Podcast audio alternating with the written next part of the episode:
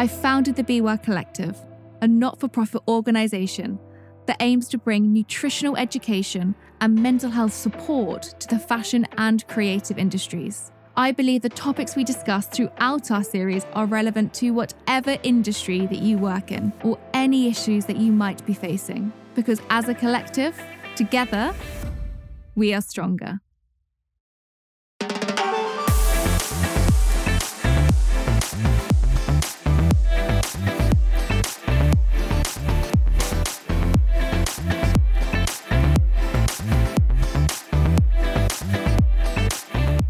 This podcast is sponsored by my friends at Pukka Herbs. Herbal teas are a fantastic way to increase your water intake and keep you hydrated throughout the day. A little fact for you all Did you know that your thirst mechanisms switch on when you're already 2% dehydrated? And dehydration leads to fatigue and weakness. So, switch the kettle on, pop a Pukka tea bag in, and sip away. I have had a long term organic relationship with Pukka Herbs for many years now, and I'm so pleased that they are our official sponsor for Live Well, Be Well Series 1. They are 100% organic and recognised by the Soil Association, as well as ethically sourced. Their newest tea, Peace Tea, has become part of my evening ritual routine and is one of my all time favourites. Packed with hemp leaf and ashwagandha, these herbs help melt away my daily stresses. Thank you, Pukka Herbs, so much for sponsoring this first series. Hi, Jenna. How are you? Welcome to the podcast. Hi there. I'm really good. Thank you. Thank you for having me on. Thank you so much for joining me. I mean, this is an absolute pleasure. And um, I thought we might as well start, first of all, by really explaining about immunology and what you do and who you are. If you could just give me a little bit of background on yourself and the field that you work in, that would be fantastic. Yeah, so I'm an immunologist, which means that I study everything about our immune system. So this is something I kind of fell into many years ago uh, when I didn't really know what I wanted to do with my life, but I was so interested in understanding the human body in health and disease and why you know things go wrong why do people get sick? Um, and i kind of stumbled upon this whole field of immunology and that just for me was was you know something i just fell in love with the subject. Um, and i've never uh, sort of looked back since uh, well, I mean, it's definitely topical now. We were just saying before we started recording this that, you know, now it's one of the hottest topics. Everyone wants to know about our immune system. And um, so I feel like you'll be very much in demand. So mm-hmm. I thought a really good question to start off with was I think, especially lately, many people picture the immune system as quite rigid divisions within the body. But actually, it's quite complex. Well, actually, not quite, very complex may I say. Um, and I think it's probably a question you get asked a lot, but within limited amount of time, um, mm-hmm. due to the sheer, sheer complexity of what the immune system is, would you be able to kind of give us a rundown, really, of how how integrated is the immune system? How complex is it? Is it, and what does it consist of? Yes, I think that's a really good place to start. And like you say, um, I do think that people often refer to it as like a binary system. So mm. it's they think of it as one on-off switch. You want to turn it on, um, it fights infection, and then you want to turn it off again. But actually, I would call it more like a series of switches or a series of rheostats. Um, and it's a vast and, and complicated system, as you mentioned. It's kind of everywhere in their body. There's no part of your body that doesn't have some component of the immune system in it. Um, so it's this whole constellation of different cells and molecules. We often talk about white blood cells. These comprise our, our key players in the immune system. And there's a whole different spectrum of those. There's also all the barrier tissues to our body. So we actually include these in our definition of the immune system. So this includes things like the skin, uh, the delicate lining of the airways and the digestive tract. So, anywhere that could be vulnerable to infection. Um, this is also part of our immune defense system. So, in those barrier tissues, you also have um, special chemicals that the cells there will produce that try and keep that surface protected. And you also have the many beneficial bacteria that make up the different microbiotas that live on us and in us. And this is also part of our immune defense. So, these are very integral to protecting those barriers. And then below the barriers, you'll have a whole spectrum of different cells that are like little listening posts, a diverse collection of white blood cells that um, are acting like sensors. They're hardwired to detect molecular patterns that would represent something going out of the ordinary. They also are eating germs and debris, and then they call back up when you know an infection occurs and it gets a bit out of hand. Um, so I think there's it's probably best to sort of divide these white blood cells into two halves. So there's the innate and the adaptive system.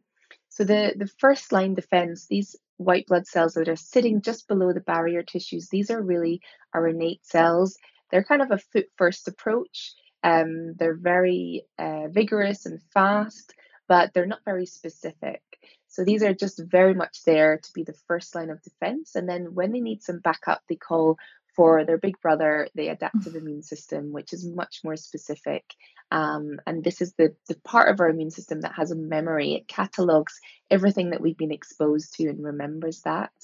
So together, you have to have almost like a football team. Everyone has a different role to play, and all those parts have to be functioning correctly for your immune system to have the best chance of keeping you well. Well, that's really interesting. So, how do we produce new white blood cells? Yeah, so this is actually quite an interesting question, and it's not one that many people ask me, but I think it's really important. Um, so we have stem cells in our bone marrow. These are called hematopoietic stem cells, a particular type of stem cell, which means it can go on to become any one of those different white blood cells in our body, of which there are many different types, and I probably won't go down into that uh, rabbit hole. Uh, but these stem cells are like a blank canvas cell, and they go on to become the different white blood cells that we need. So when you're well and you're healthy, you'll have a constant um, production of fresh new white blood cells, and the ones that are in circulation will eventually die when they get a bit older. And you have a, a very um, homeostatic mechanism that stops you producing more than you need. We call this the immunological space. So you only have so much space in your body for white blood cells. So you cannot produce more than you need. It's it's a very controlled system. There's a set point in our body. And then if we do get an infection, signals will happen wherever that infection has occurred.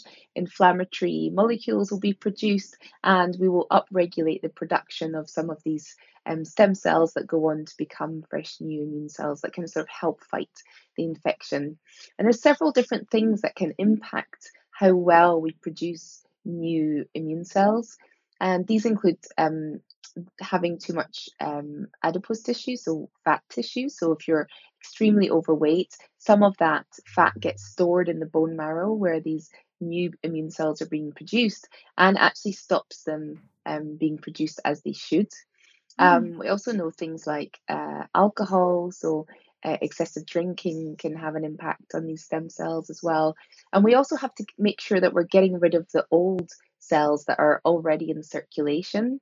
Uh, so obviously, like anything, you know, every cell has its lifespan, and as things start to age, they become more problematic and more likely that they might go wrong. So we need to make sure that we're getting rid of these old cells properly.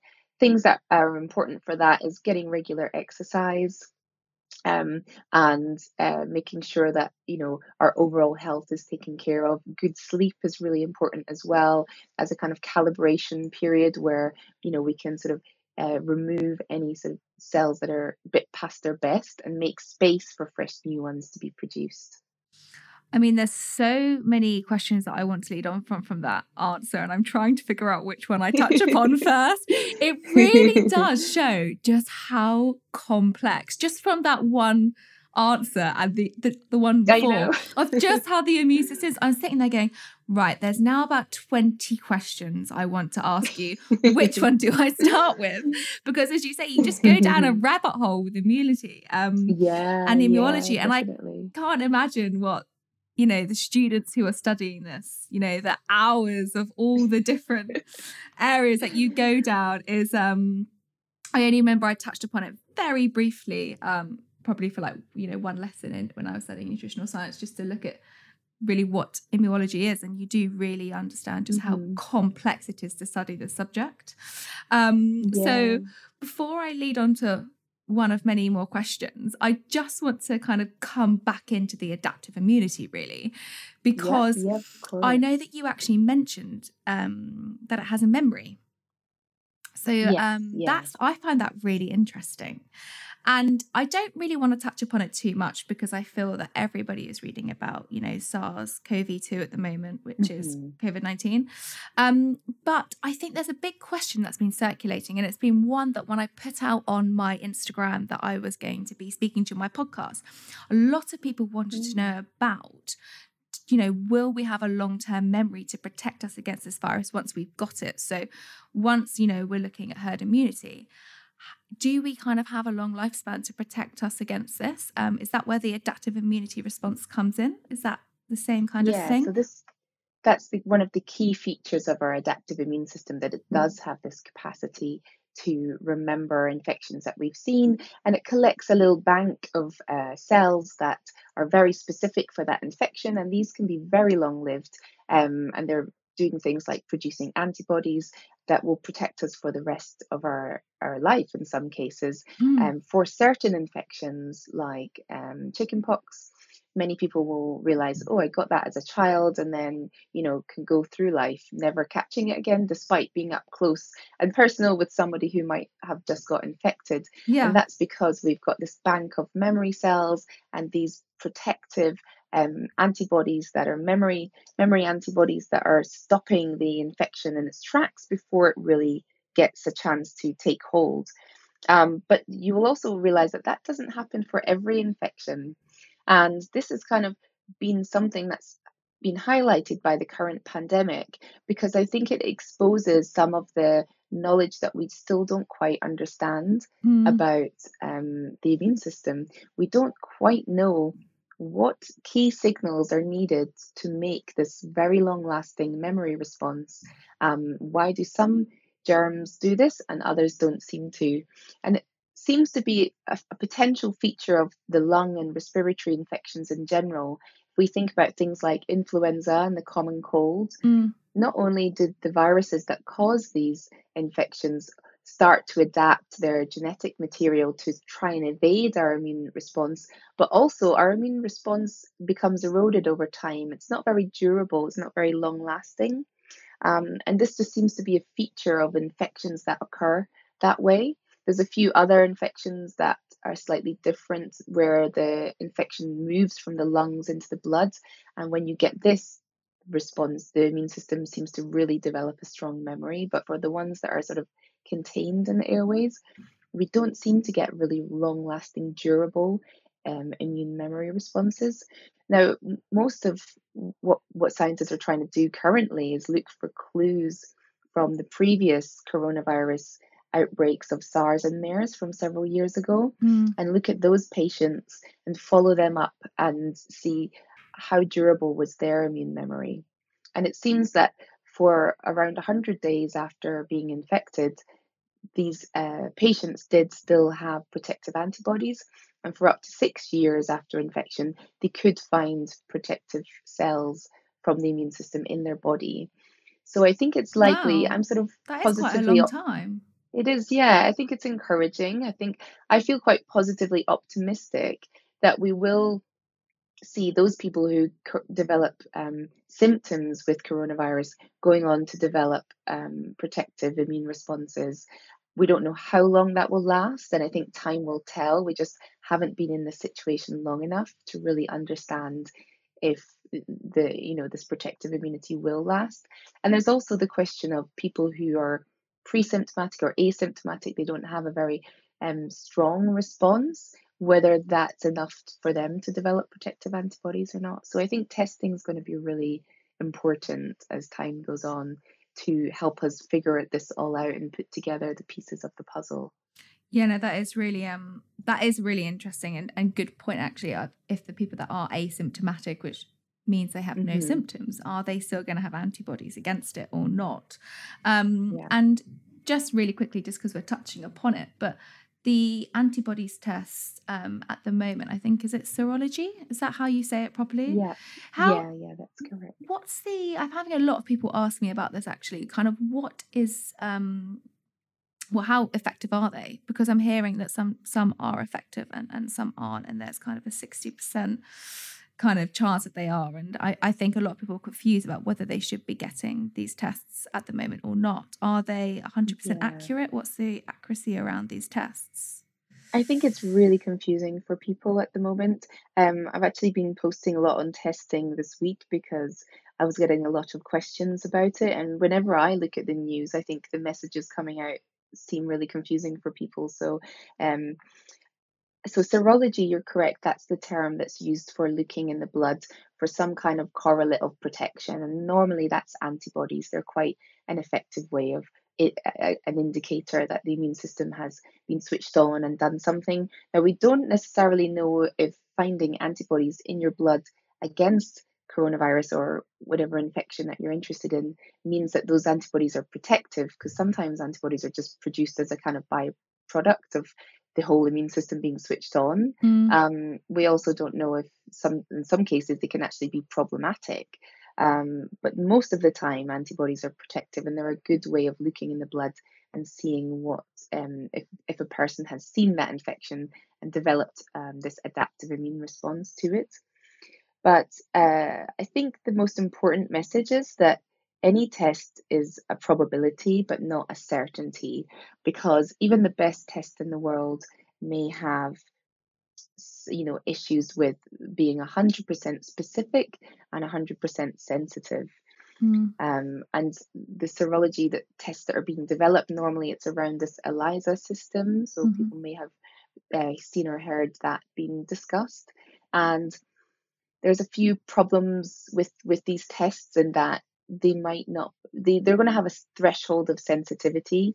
You know they can't detect very very very small levels. There there's going to be a cutoff point. So if you have very low levels of antibody it might just lie below that threshold and not pick up on a test. And there's also the problem of specificity. Because coronaviruses are part of a family and they share commonalities mm-hmm. it's possible that you know me and you maybe have been exposed to one of the um, coronaviruses already in circulation that cause a, a mild cold symptoms. Therefore, we've developed antibodies to these coronaviruses. And when the test is done to see if we've been exposed to the current coronavirus, there's a cross reaction whereby the test shows positive because it's detecting antibodies to other coronavirus viruses from the family, and you don't actually have protective antibodies for the current know, new novel coronavirus, SARS-CoV-2. So there, there's always, I mean, a good test would probably be around 97% uh, accurate, but there's always going to be a tiny, uh, you know, margin of error there. And when you start to multiply that up over a whole population of millions of people, you could see that the, the error suddenly becomes quite um, substantial and could be problematic. But it's the best that we've got, I think, at the moment no, I think that's um I think that's really interesting just to say that it's never going to be 100% accurate.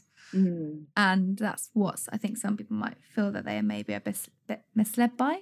So just yeah, to hear yeah. that, that actually, you know, the, the 97% accuracy is high, may I say. But as you yeah. said, when that kind of comes to a population basis, there is quite a big um a, a gap of accuracy there. No, that's really interesting actually. So, I mean, I guess this kind of leads me a little bit on to um, your book, which I do love. And I had to say, I read it all on the ebook. Um, which was fantastic, making a lot of oh, notes. And so it's the immunity, it's the science of staying well, um, mm-hmm. which I think we'll all find that very interesting to read currently at the moment. But you make a really good quote in there, which I love. And you said that your genes load the gun, but environment pulls the trigger. Mm-hmm. And I think that's a really powerful comment because it's how I kind of approach uh, nutrition and food in a way. You know, um, there's a lot of different lifestyle changes and adaptations that you can do to help support your health. And for you, what you're saying is to support your immune systems. You know, what you're born with doesn't always necessarily mean, you know, that that's mm-hmm. it. Um, and so I'd love for you to really kind of expand on on on that wonderful comment because I know that goes a little bit into epigenetics, and that's the study of how our genetic code is interpreted, um, yeah. and which that can be manipulated by lifestyle factors. So, you know, how important are our lifestyle factors? Because I think a lot of people are now looking really at how they're living their lives a little bit differently. Um, and how important is that to kind of switch on certain genes with your immunity? Yeah, I think that's a really, uh, I mean, it's not my phrase, it's a phrase that's been used by so many people, but I just think it's really mm. fitting that your genes load the gun, but your environment pulls the trigger. It just really um, kind of stopped me in my tracks when I read that. And I just thought, what a great, what a great comment. yeah, exactly. We're all kind of dealt a, a set of cards, a set of genes, and you know, the immunity genes are quite unique. So the genes that encode for all the various components of our immune system are the most diverse uh, of any of our genes, perhaps. They um, the way that we inherit them from our parents is even quite unique compared mm. to other genes, and this makes sure that we're immunologically unique to our parents. And that's quite important in terms of survival of the species. It's also why we all respond slightly differently to infections. So we might think of an example where you know, my husband tends to get more colds and respiratory infections than I do. Um, and so does his dad, and so does my little boy. And, you know, we might be living together in the same house, mm. and he might come home from work with a cold, but I never seem to get it. Oh, you're one of those really I've annoying just... people that's always really healthy, aren't you? I'm like your I've husband. Just... but then, on the other thing, I tend to, uh, if I look back, I probably get more like um, tummy upsets and that those kind of things than he does. So it's kind of ah. like we all have these genetic this genetic diversity. We're all immunologically unique because if we all responded exactly the same way to the infection, yeah. we would have died out as a species by now. So it's it's being crafted by evolution that this you know this unique way that our immunity genes are passed down and recombined and keep being more and more diverse for every subsequent um, generation. So the, our collective um, genetic diversity as a population is what keeps us well, really. So it's like the diversity within the community that's really important. Um, and I think that that's kind of our baseline, you know, and there's not really a hierarchy. You might, you know, be more likely to get certain types of infection, but you're more protected from other things. Mm. So there's kind of this whole spectrum. And we see this playing out with COVID 19 because we hear case reports of people who are being you know practically without any symptoms and then young and healthy people who are ending up on ventilators. And although this is quite extreme to see this playing out in front of us it actually happens for a lot of different infections that you get this huge range of different responses. Mm. and it's partly down to this inherent genetic diversity that exists within our immunity. So then layered on top of that, you have all these different environmental interactions. Um, and I often think your immune system needs sort of certain environmental inputs to work properly. So all throughout your life, it needs certain things that you're doing and feeling and seeing and being exposed to that are all important to calibrate it and shape it. Um, but this gene environment interaction, as you said, the epigenetics, uh, is really a huge growing field uh, that's, I think, going to really revolutionize how we think about our genes because we only have a limited number of genes, but it's how they're expressed that's important. Mm-hmm. Um, and I think one sort of good example to maybe try and you know illustrate this without getting too heavy on the science is um, eating dietary fiber. So we might have heard that fiber is important for us yeah. um, for many reasons and, you know, for good digestive health. Um, when our microbiota in the gut digest that fiber, they produce uh, these things called short chain fatty acids, mm-hmm. particularly things like butyrate and propionate. So very sciencey names, but um, stay with me. It's, it's uh, I'm going somewhere with this. But these these um, uh, molecules, butyrate and propionate, they're known as HDAC inhibitors. And what that means is they increase a certain process on the proteins that hold our genes together to make them more easy to be expressed. So it's sort of like opening up a little package and showing that gene off and saying, come and switch this gene on. And these um, molecules that are produced when we eat fiber do this and help the whole anti inflammatory genetic uh, profile be more turned on in the gut. So, fiber by this process is actually changing the genes in your body and making a more anti inflammatory environment. So, I think it's kind of a really beautiful way that's linking a simple process that we do each day in our diet to a really important long-term health effect which is to you know control inflammation in the body because there's a lot of things in our modern life that can be quite pro-inflammatory and that mm. can be mm. quite a toll on our body um, so having these molecules produced by our gut microbiome is really important to shape the epigenetics of our genes and let the body turn on the more anti-inflammatory genes um, which is really important to long term health.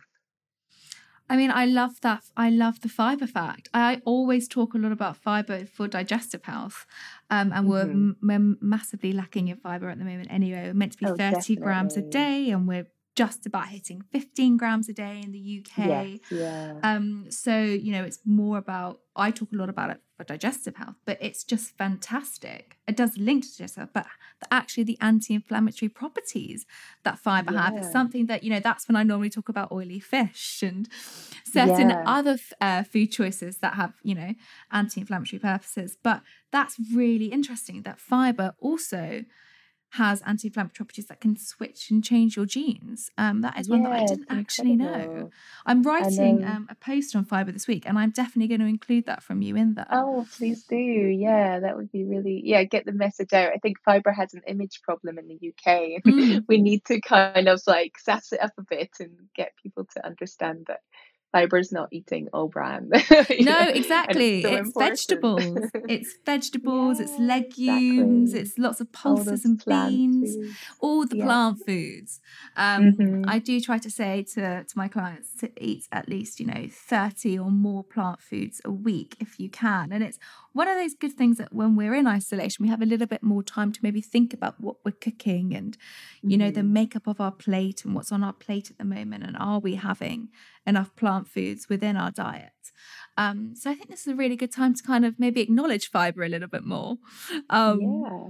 and see if it's going to be changing your genes in the process. I mean, so, I mean, linking that because obviously I talk a lot about fiber because of gut health and the gut brain axes that that has mm-hmm. and the mm-hmm. effect on it. But you also talk a little bit about our immunity being our second brain. Um, and I find that really interesting because that's something that I'd never thought of before because um, our immune cells can sense and respond to environmental, hormonal, um, nutrients and even brain signals um, you say in your book. And so I just love you to kind of explain how immune cells can influence us. Um, things like aggression or sexual attraction. Um, I found this found really fascinating. I'd absolutely love to hear more. Yeah, it's, I mean, for me, it, the Im- immune system is just something that keeps opening up more strange um, twists and turns the more I learn about it. Mm. But yeah, I, I like this concept of it being like our sixth sense or a second brain. I mean, it's it's there to protect us. So we think about it as working when we have an infection and we get all those familiar symptoms of feeling unwell, but it's actually working hard all the time.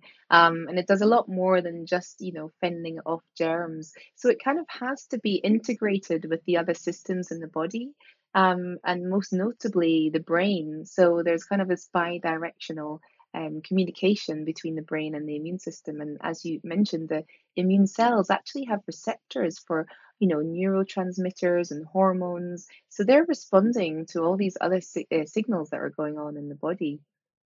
Um, and of course, they're also responding to our metabolism because it's very energetic to mount an Im- immune response. So they need to know what's mm. available in the body um, and our nutritional status. So it's kind of integrating all of these signals um, and it's very adaptable. It has to be able to integrate signals from what you're thinking and feeling and what you're doing and then be able to respond appropriately.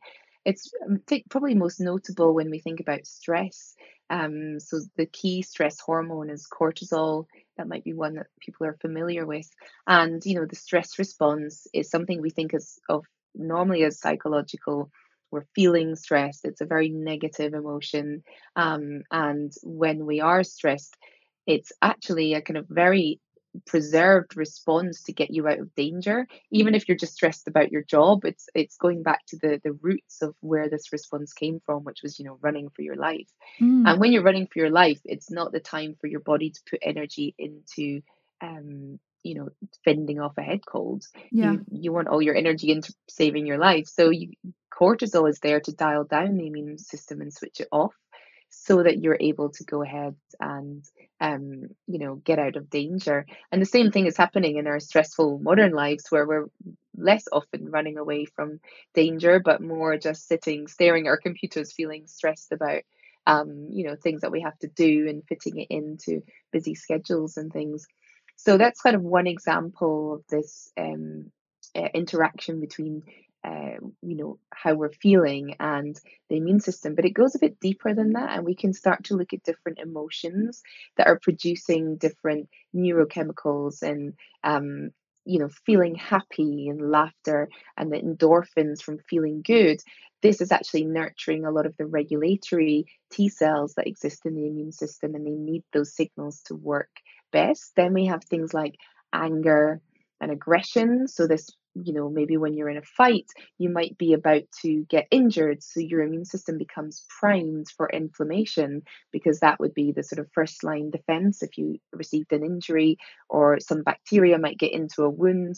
So having a constant aggressive disposition can actually raise inflammation in the body. And to me, this is mm. just kind of mind blowing. But my favorite one is probably the sexual attraction, as you said. So we we know that the um, genes that encode these compatibility molecules we call them so they're a special type of molecule our immune system uses to see things um, these are also linked to our, our olfactory uh, system so our ability to smell mm-hmm. and it seems that there's many studies that have looked at this um, quite a few years ago now, but really interesting studies that when we smell somebody that we're attracted to and we like that smell, it's normally because immunologically we're so different from each other, and there's a an attraction there because it's evolution's way of trying to put us together, tell us to have a baby, and that baby is going to benefit from the fact that we're immunologically really different by it inheriting those different sets of genes and becoming even more unique. Um, and this again helps protect the collective community from infection. So it makes makes sure that we still have this diversity within our our um, community. And I just think that's you know just crazy that we might be you know attracted to our partners on a level that's just not not just about attraction but about our immune system. I just think it's incredible. I mean it's it, that just meant the saying that opposites do attract. Yeah yeah. I there's a reason. something that we none of us probably ever knew um that maybe we we like them because of they're different to us inside as well as outside. That's amazing. yeah. that is incredible. And also, you know, the whole aggression that you mentioned as well. Mm-hmm. I mean, I guess that would state that people that had more of a tendency to be more aggressive had would be more of a suppressed immune system. With that, yeah, exactly. I think you know we all know those characters that we might work with or interact with who who um, you know might be very positive or happy or you know these different kind of extremes of personality traits that mm. might really start to manifest in their physical health as well and i think that you know balance is key and all all emotions are there and they're valid but we can definitely get into a situation where you know we we're maybe manifesting too much of one type of emotion or mm-hmm. um feeling that you know is actually having a real detrimental effect on our health without us realizing. I guess that just really heightens stress. And do you think that mm-hmm. there's a massive i don't know maybe there's not a massive rise that's make, me making a sweeping statement there but i feel like there's more autoimmune conditions or now than ever before um, or maybe we're just more aware of them. Um, and do you think that's got an impact to do with stress Yes, definitely. And um, you know, one of the interesting things is that, you know, men seem to be hit worse by infections, but women get more autoimmune diseases. part of this goes down to the different roles that the female and male hormones play on the immune system, but part of it has been attributed to the rise in stress, particularly in women, um, over the last sort of 50, 60 years. So that kind of represents a time where more women uh, became working mums. Mm. Um, jobs became busier, more intense. They don't tend to end when you leave the office. Um, you know, and also the pressures on women maybe juggling childcare and work. Uh, it seems that a lot of the kind of division of labor in the household hasn't shifted to reflect the fact that many families are dual working parents. And even if you don't have children, I think the pressures on women um, are slightly more intense than men in the workplace. Mm. It's very hard to make these sort of general statements, but I do think this is contributing to the overall derailing of you know the immune balance that's important um, and could feed into this rise in autoimmune conditions that we're seeing particularly in women yeah i mean i get i was speaking to um it was the first episode of this podcast actually when i was speaking to owen parry and she said that women don't tend to be as affected by covid-19 as much as as men are but it's mm-hmm. because they are also more susceptible to autoimmune conditions yeah, exactly. It's kind of a weird trade-off, you know. Yeah. Um, nothing is kind of black and white in the immune system. It's all shades of grey. So the better you are at fighting infections, the more risk you might have of other more unfortunate conditions. And um, yeah, it's quite uh, it's quite sad that this is how it is, but it's kind of a sliding scale um, rather than just being a sort of fixed one or the other situation. No, I mean that is it, uh, even from this podcast. I hope people realize the complexity of the immune system because it, there is definitely shades of grey, and it's definitely yeah. not black and white. But I think that is with a lot of science; it is always mm-hmm. forever changing. And I mean, before I go on to a bit more about um, you know, I want to talk to you about some myths that have been out there recently and misconceptions. But before mm-hmm. I do that, I'd love to talk to you about um, NCDs, which are non communicable um, lifestyle diseases. Um, and if people don't know what that is that are listening, um, it's essentially diseases which you can't catch. So it's mm-hmm. things such as diabetes or heart disease or mental health um, problems or certain cancers, chronic lung mm. conditions. Um, so there's a variety of things. And what we're seeing is that essentially, um, over the last, especially kind of 50 years, people seem to be becoming more sick in the absence of infection. So we spoke a lot about infection and yeah, fighting infection, but actually it's now people seem to be becoming a lot sicker um, when infection isn't involved. And I always find that really um, interesting because the leading causes of death, 70% worldwide, are due to NCDs now.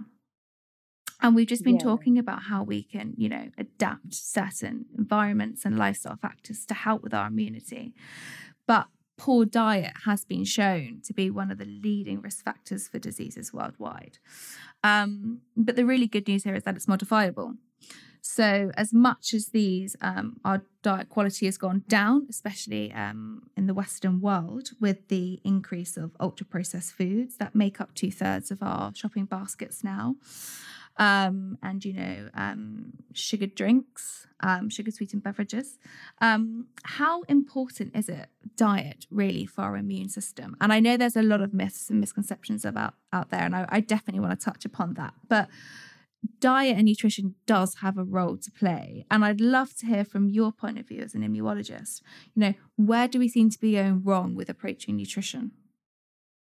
Yeah, so I guess I've got some sort of maybe more uh I don't know, different uh, sort of reflections on that. Mm. Um, I think what you've said about non-communicable diseases is really important. Actually, what made me write the book was you know, I'd spent all all these you know years since the late 90s studying the immune system and learning that everything we found out about it was through uh, knowing what happens during infection and then suddenly realizing that most people are not dying from infections anymore mm. it's it's these non-infectious diseases that are the main um, problem and mm. so that, that was the main trigger to write the book and i started thinking about how the modern life that we lead is not really conducive to a healthy immune system. Yeah. I didn't expect to be releasing the book in the middle of a global viral pandemic, though. Very good timing, so I, might... I have to say. yeah, it's kind of like I was thinking about non-infectious diseases, but then okay, there's a huge pandemic, so infection's still important. Yeah. But um, but yeah, going back to diet, it, it is obviously it's a huge part of it, and I I to me it feels so complicated because I think it's a it's a societal issue. It's um like a psychosocial issue it's a social mm. economic issue because our food environment is so different right now. Um it's very obesogenic isn't it our food environment yeah, it, i mean on top of the life load that people have you know busy job commuting you know responsibilities outside of work um you know other projects you're working on wanting to go to the gym and have leisure time and see mm. friends and you know family duties or whatever you have going on then on top of that you're constantly bombarded with marketing and signs and food shops and everything around you telling you you should eat and you're just having a really t- like rubbish day. And you know are you going to go home and start chopping vegetables from scratch and making yourself a really nutritious delicious meal? If you've had a bad day probably not. Mm. you're just going to open the floodgates because it's all around you. It's it's like crushing you know the the sort of marketing and stuff. So yes. I kind of think that's our first hurdle uh, collectively that we all need to battle with having the sort of mental resilience to make the right food choices in an environment that's actually telling us to make the opposite food choices. Um, and I think this is going to be a huge part of this rise in non communicable diseases, which are um, largely driven by uh, lifestyle factors, with food being one of the, the biggest ones. And what I tried to focus on in the book was to more think about your overall diet that you're you're eating, not what you've eaten today, not how many nutrients you've got into your meal, um, but what is the overall picture like week to week, month to month? Because I think that's you know what we should be aiming for having an overall diet pattern that is really serving as well and then you're always going to have those days where you're just ground down and you're not going to eat the food that you really that really would serve you well right now.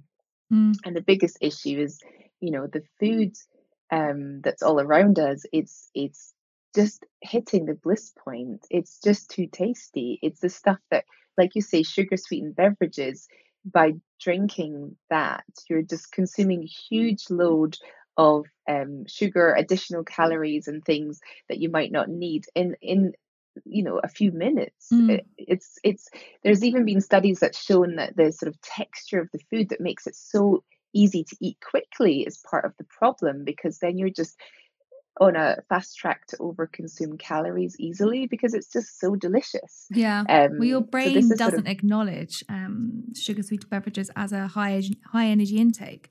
Um, exactly. So it feels like a drink. Exactly. You know, quenching that thirst. And, yeah. Yeah. And I think this is, you know, something we need to sort of give ourselves a break that it's hard. The environment makes it hard. And, you know, that's not our personal fault. And people don't need to be feeling guilty about eating badly because the guilt is also you know not going to be healthy for our overall um you know our overall body and so i think that you know this is the first concept when it comes to non-communicable diseases is i think that we're just eating too much of the wrong foods mm. and being in an, a state of what i call overnutrition so over consuming calories regularly um, is really damaging for the immune system. So the body has to store that extra energy somewhere when it affects our body composition. So if we're not exercising enough, we reduce our lean muscle mass and we increase our um, white white fat tissue. So especially the stuff around the waist. This is these are immunologically active tissues, so fat and muscle are now considered to be part of our immune system because we have a lot of immune cells in there. Uh, and this balance, if it shifts too far, creates an overall state of inflammation, which then feeds into all of these um, non communicable lifestyle related diseases. So I think that's like the biggest issue. Um, and then on top of that, you have the fact that people are probably not eating enough fiber um, you know, not eating a, a diversity of uh, fruit and vegetables uh, throughout the week, and you know all the other things that start to piece together on top of that. Mm. No, I would say to anyone who's um who's listening, a really good kind of way to make sure that you're getting your fruit and vegetables is just try to make a note of how many portions you're having a day and then have a look overall in a week, really how many you're mm-hmm. consuming. Mm-hmm. And each week you can then kind of add to that. If you're not hitting, if you're only having 15 a week, then you can kind of see how you can um, add more in next week. And as you said, it's more of the overall picture. And you you actually mentioned something really interesting about um, kind of over consuming food.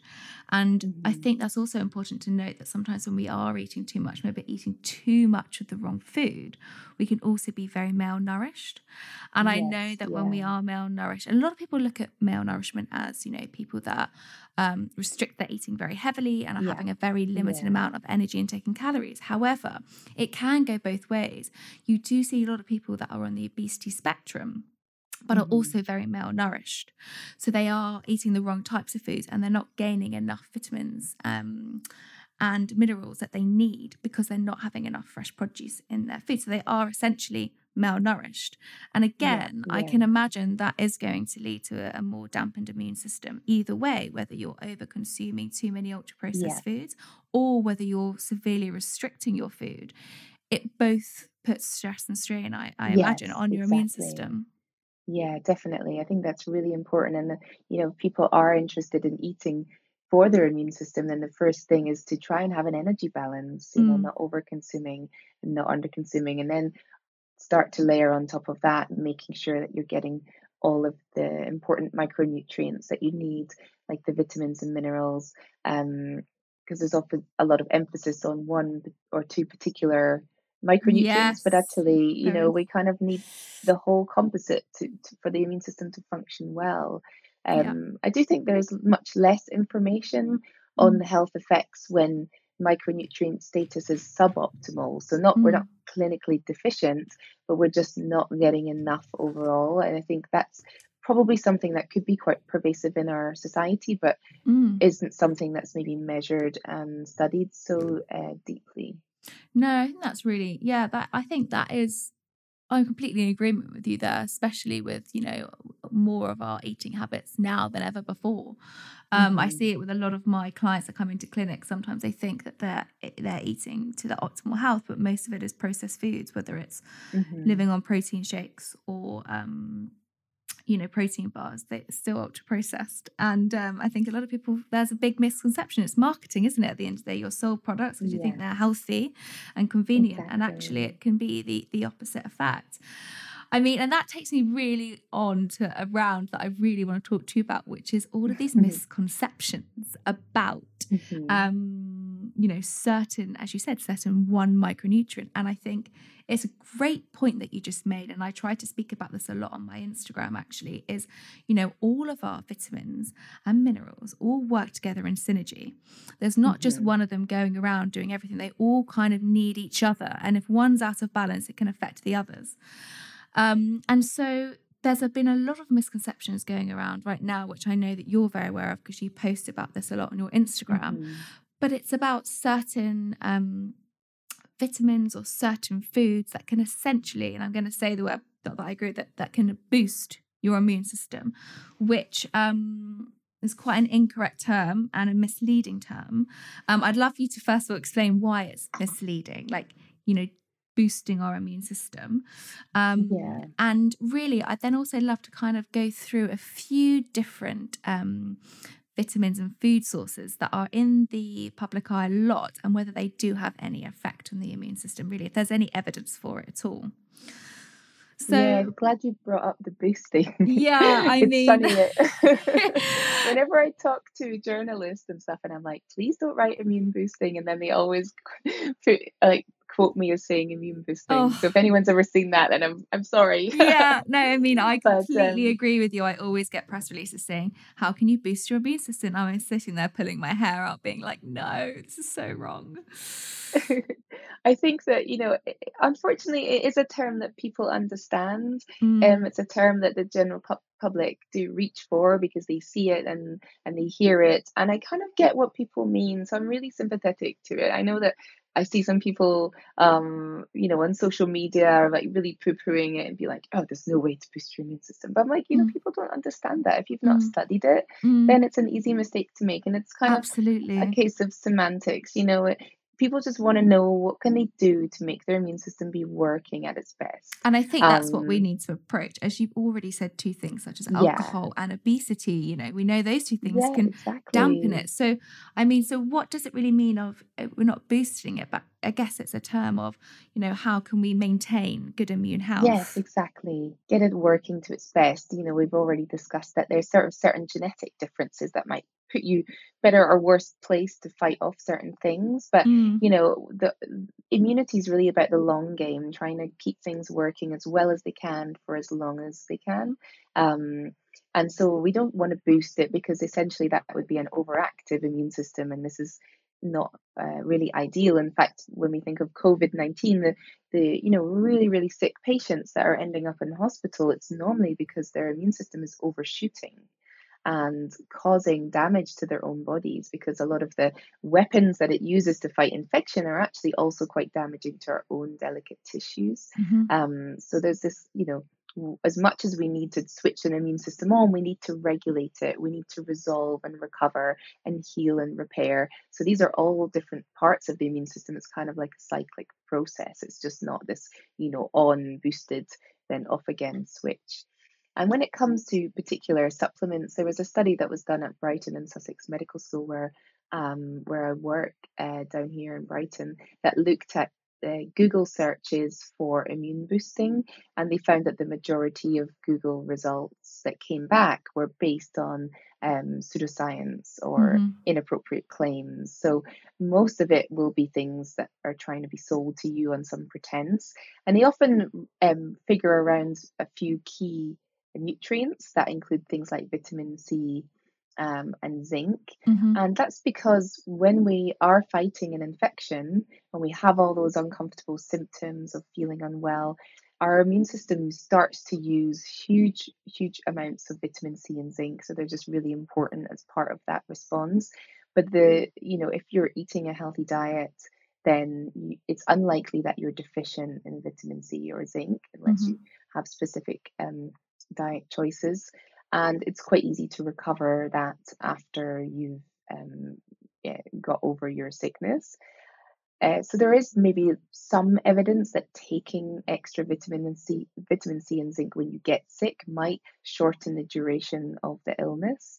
Um, and this has normally been done in colds and flu situations, particularly if you're very busy or you know have a very stressful life or do a lot of exercise. These uh, nutrients might be even more important during that time that you're fighting an infection. But like I say, if you have a good diet, mm. then you may not need to supplement or you might not notice it'd be such a small improvement. Yeah, because I think all the ones that I've seen with vitamin C are done on endurance athletes, Yeah, and it's yeah, literally meant to reduce the symptoms of a common cold by a day.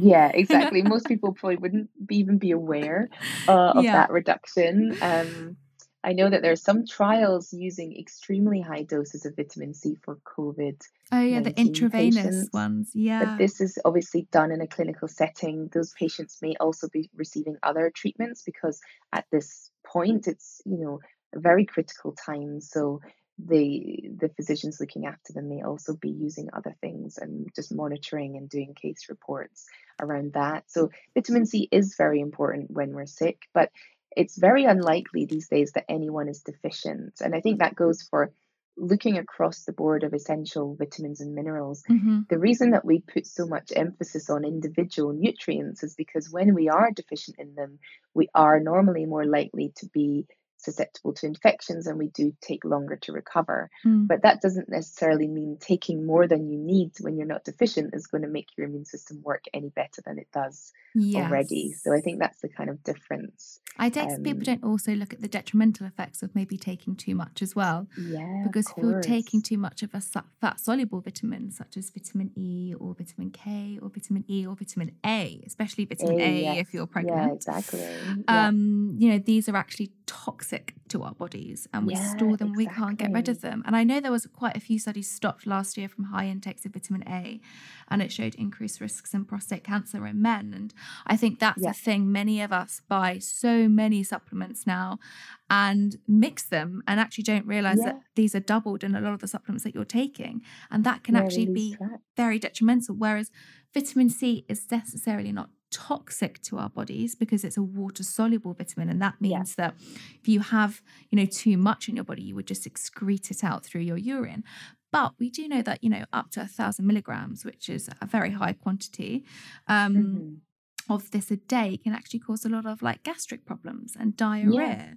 So mm-hmm. it's that kind of thing. If you're getting food first, which we essentially want you to do because the bioavailability yeah. and how much you uptake these vitamins we don't know but there is actually kind of a downside to taking too many sometimes as well so yeah exactly we kind of have a more is more attitude that's mm, evolved mm, but it's yeah. actually you know some is good more is not always better and normally food first because, yeah you know then it, you're going to be probably eating all the fiber and stuff that you also need if you're trying to get your nutrition from your meals so again i think there's a lot of um, support to start to look at uh, the whole overall diet and what you're eating. Probably Definitely. vitamin D is like the exception. I think very few people in my field would argue that yes. vitamin D isn't uh, essential for the immune system, and it is one that we may get deficient in if we live in the UK or somewhere where there's um, seasonal changes in the amount of daylight that we get exposed to. Mm-hmm. Definitely. Um, especially if you're staying indoors a lot more at lockdown, it could be worthwhile continuing to supplement as we move from April into May and yeah. Um, well, public health guidelines are saying now 10 international mm-hmm. units a day if if you're not getting out for your yeah. kind of 30 minutes of exercise. Do try to um, take a supplement. But moving away from that, what about echinacea? That's something that yeah. I always feel is um, people when they get sick, they want to go to you know their their closest kind of food store and say right i'm going to get some echinacea to stop getting sick but is there any evidence for that yeah i mean there is there have been quite a lot of studies done so there's in essence a large volume of evidence that it might be helpful these studies are not always the you know the biggest most robust because with any more alternative therapy it's not normally um, receiving the sort of same funding and stuff to do. It's also complicated by the fact that there's different species of the echinacea plant, and there's mm-hmm. all different parts of the plant that contain different active ingredients. So I think there's around 800 different products that could be derived from the echinacea plant, wow. and there's not really a consensus on the best formula to take. And um, what dose to take or how long for, and it might actually interfere with certain medications. So I think that that's probably the biggest caveat when it comes to echinacea. I think if people take it and it works for them and they're not on any medications, then you know there might be an element of placebo effect. There might be an element that it is working, but it's not something that I would personally feel I would spend money on. Mm-hmm. Just knowing that there could be huge differences in in what's bioavailable in the different products. Well, and it's okay. And so, what about elderberry? Yeah, again, elderberry, I think, is uh, sort of an old fashioned kind of remedy. Mm. Um, I did quite a lot of research into elderberry when I was looking into the uh, book, and there's there is quite a lot of scientific studies that have been done on it, including studies in humans, so not just sort of animal test tube studies, but they were all funded by a company that makes the, the elderberry syrup. I don't remember the name, but one that's common that you can buy in um, the pharmacies and health food shops. So mm. they're very small studies um, showing that marginal differences, you know, in how you feel when you get a cold or flu when you take this um, uh, product. Mm-hmm. Uh, so, you know, it's a bit of a caveat that they're not going to publish data that's not showing an, an effect. Yeah. Um, there's components of the elderberry that have been studied and shown to prevent viruses from actually getting into our cells in the first oh. place though uh, so there is you know there is evidence that it's it's got antiviral properties um, it's also a source of vitamin c and different phytonutrients that you know would be helpful for the immune system mm. um, it's also been shown to make our immune cells work a little better than they do uh, when they're you know studied in a test tube how this translates to you know me or you taking some elderberry syrup nobody Yeah. knows yet but um i've sort of put out a few things on social media around elderberry when it started to evolve that with COVID 19, people were experiencing an overshooting of the immune system. And I thought it's probably best to stay away from any um, supplement that's been shown to help your immune cells work better in causing inflammation to protect you because it Mm. could be problematic in this particular infection because we don't know much about it. Um, so again, probably there's little harm in the doses that are available in the products that you can buy um, in in stores, but you know the evidence is overall quite weak. I would say. And you know what? That's just what's so interesting people hearing this. Actually, you know, you was, you know, you knew that there was some some limited evidence Mhm. to show that there could be effects in these. However, you didn't want to say it because you know that could be detrimental to this specific virus. Exactly. And it yeah. shows, like, you know, not every single study that's out there that might show evidence is going to be relatable to that exact situation. Yes. And I think that's what's really important just to kind of also understand is yes, these things could be, you know, might have a little bit of an effect, but actually it could be detrimental in this situation, as you said, because it could be shooting your immune system too much. So Yeah. I think that's kind of looking at the full picture. I think that's what I'm getting a lot from this uh, this podcast is, is looking at the full picture, and you know, it's not just it's not as easy as everyone thinks it is of just taking some echinacea.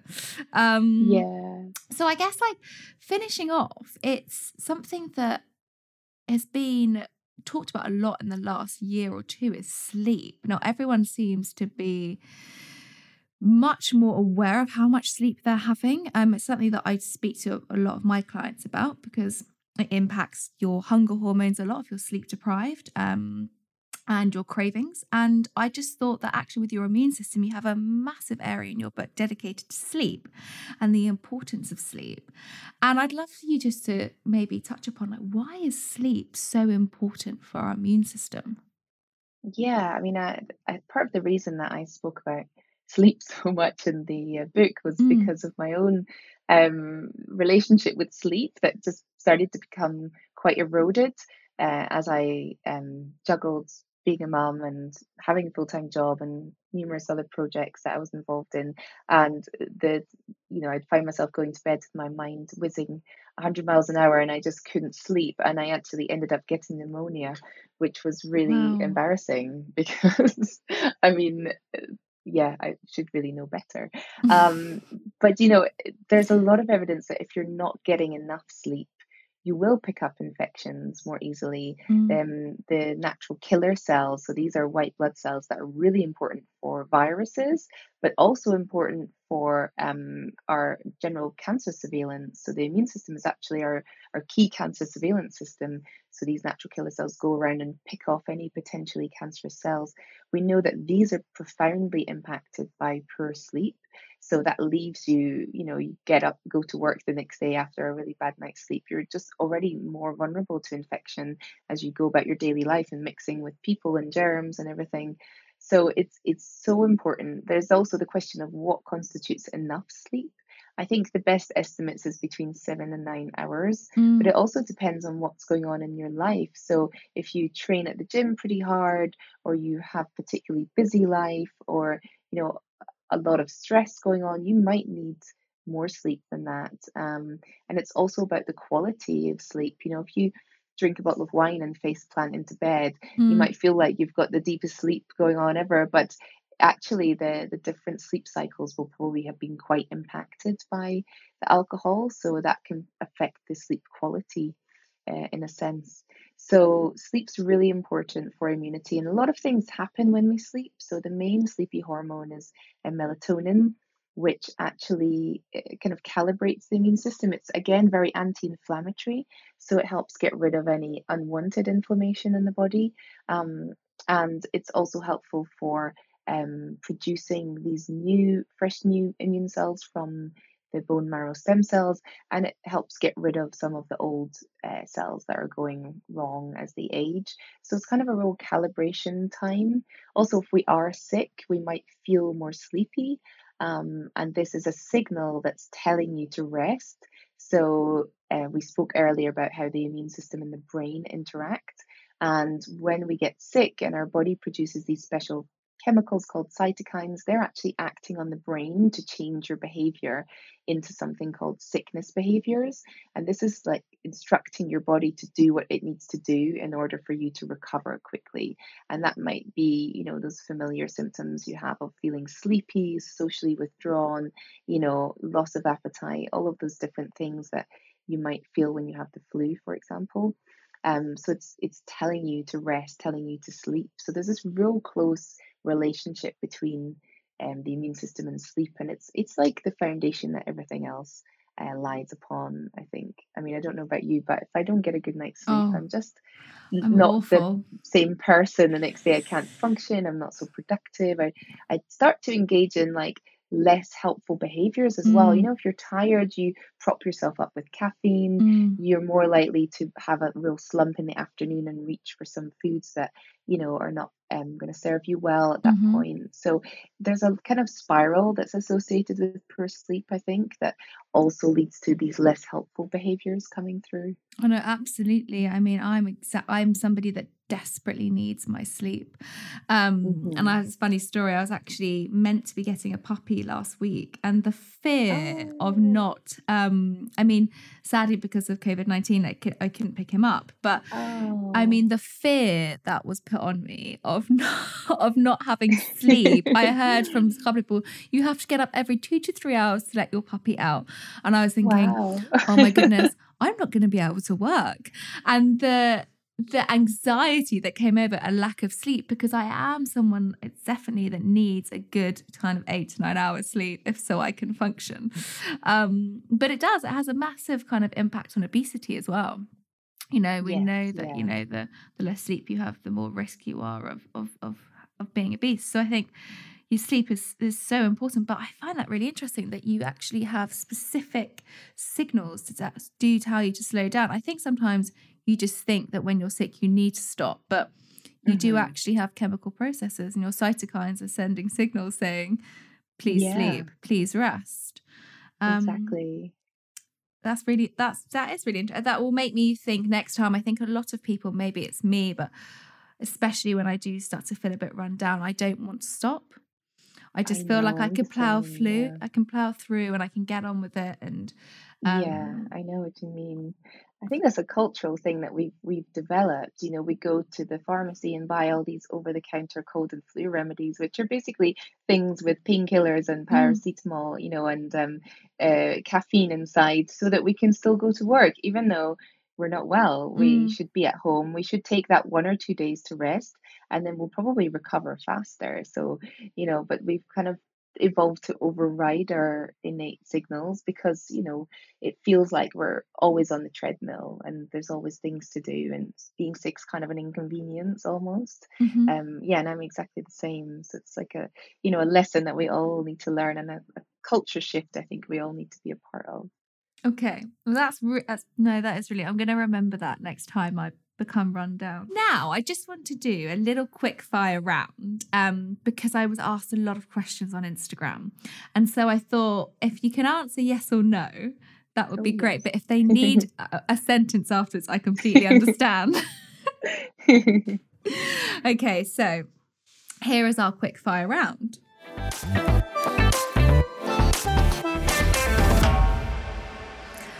Are most people infectious? Before they get symptoms with COVID 19? Yes, I'd say pretty much from the data that I've seen. Okay. Yes. if the symptoms are mild, are you less infectious? Uh, potentially not. Um, may maybe for some people, but I think overall it that doesn't necessarily make you less infectious. Okay, that's good to know. Um, why are colds and the flu more prevalent in the winter? Oh, there's a couple of reasons.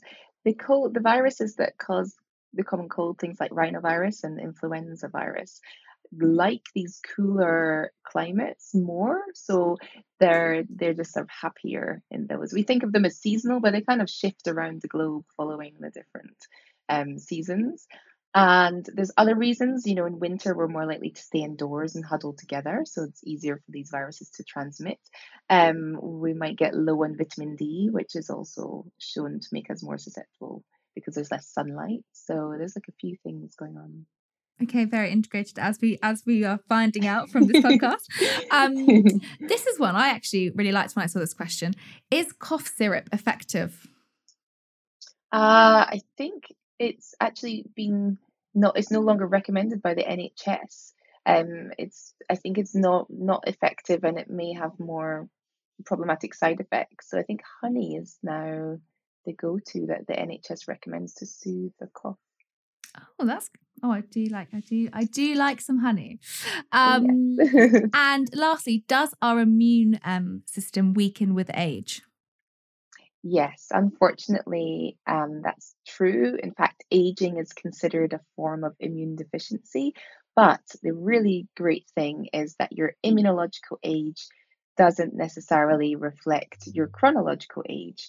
So there's been studies done looking at 70 year olds who are keen cyclists or engage in lots of healthy activities, healthy behaviors, um, you know, take care of themselves, that have an immune system that is as healthy as a 30, 40 year olds. And then you have sedentary 20 somethings who have an immune system that is, you know, several decades older than their actual age. So it's something that's in our control. It's something that made me want to write the book because we might all be thinking about immunity right now because of COVID 19, but immunity is for life. It's mm-hmm. not just for a pandemic, it's for the long game. It's that's to me the most important thing. No, do you know what? And I have that view with nutrition as well. Some people mm-hmm. always want a quick fix or to go yeah. on a certain diet, but it's a lifestyle, it's an habitual lifestyle change. And I think that's yeah. when that's the same with immunity. It's not a quick fix. There's no, no exactly. quick boost, as as we now know. Um, it's the long term change, which is really important.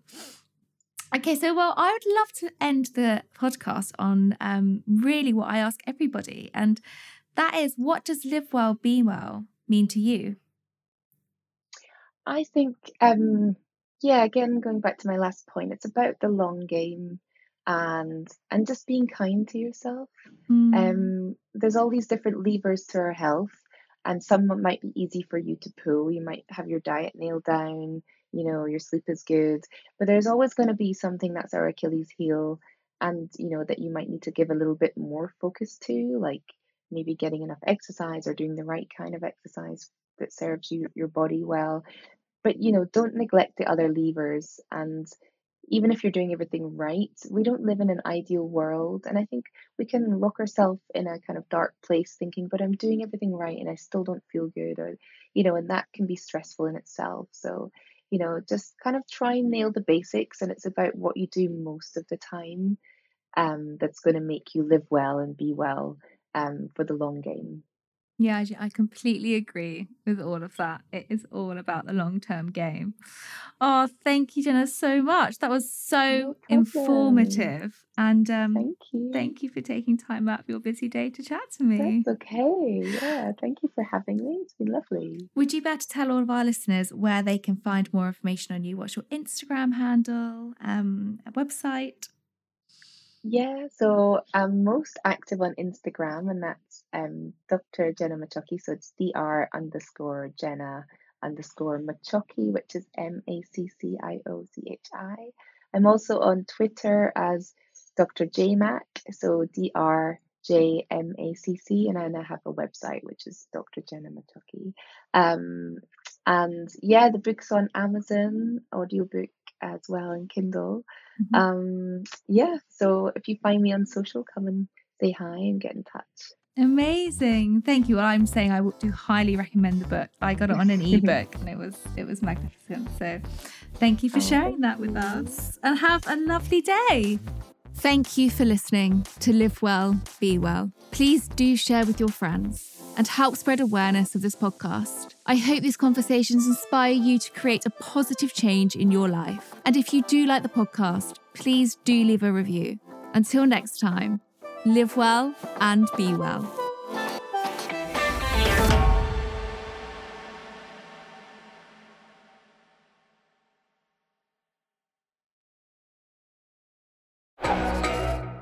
Before you go, I have something new to tell you about. There's brand new bonus content waiting for you with every new guest I speak to. These are exclusively for my inner circle of Apple subscribers. To listen now, head to the Live Well Be Well show page on Apple Podcasts, where you can activate your free trial and you can enjoy the podcast without adverts.